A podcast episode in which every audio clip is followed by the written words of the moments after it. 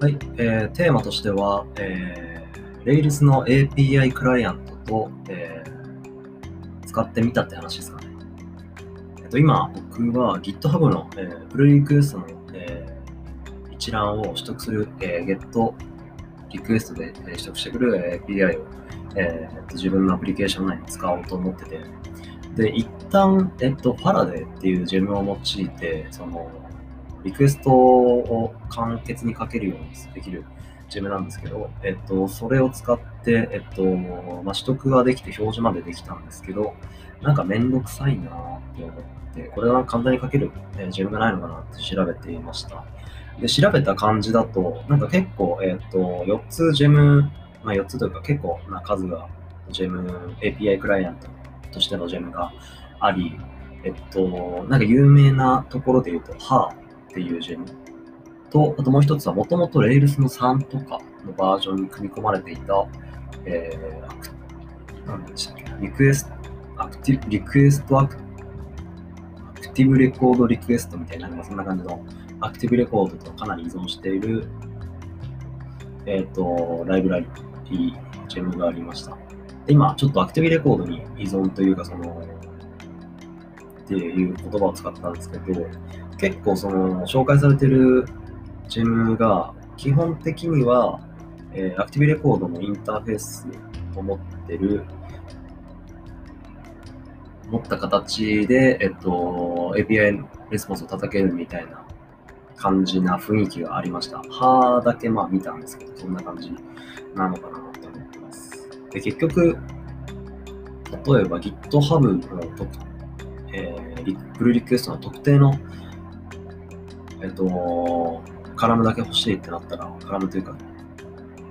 キーだけ欲しいってなったら、それ、なんか、ハーとかその他の3つのジェムだと対応できないような気がしてて、でやっぱり探してみると、その、オク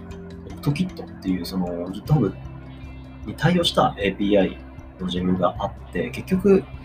なんでしょうね。なんか僕は汎用的なジェムがある、あって、それでいいのかなって思ってたんですけど、なんか、もしかしたら、もう時代の流れ的には、その、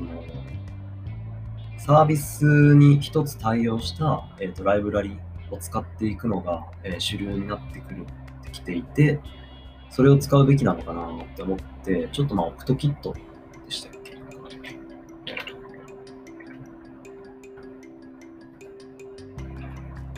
あ、オクト、 Octokit。Octokit を使っていこうかなと思いました。とりあえず、えっ、と、使ってみて、また感想なども、えっ、と、ここで発信できたらなって思います。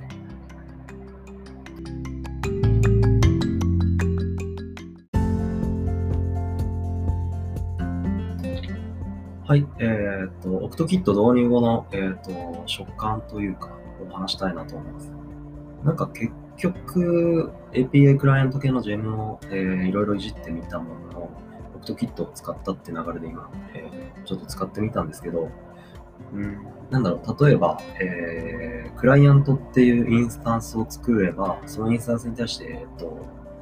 プルリクエストっていうメソッドを実行して、えープルリクエスト一覧が取得できるんですけど、なんだろうな。結局、そうですね。僕が望んでいたことは実現できなくて、僕が望んでたのって、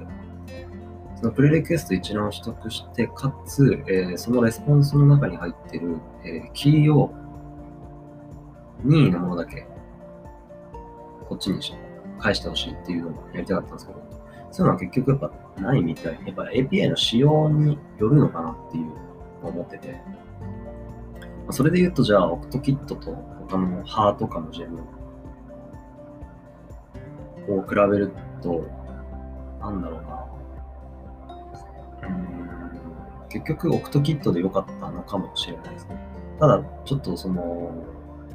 そうですね、やっぱり API の仕様由来だなって思ってて、そこから先は自分自身でガチガチちょっと実装するなり、えっと、2の値が欲しい、えっと、データを、え取り出す、えビューモデル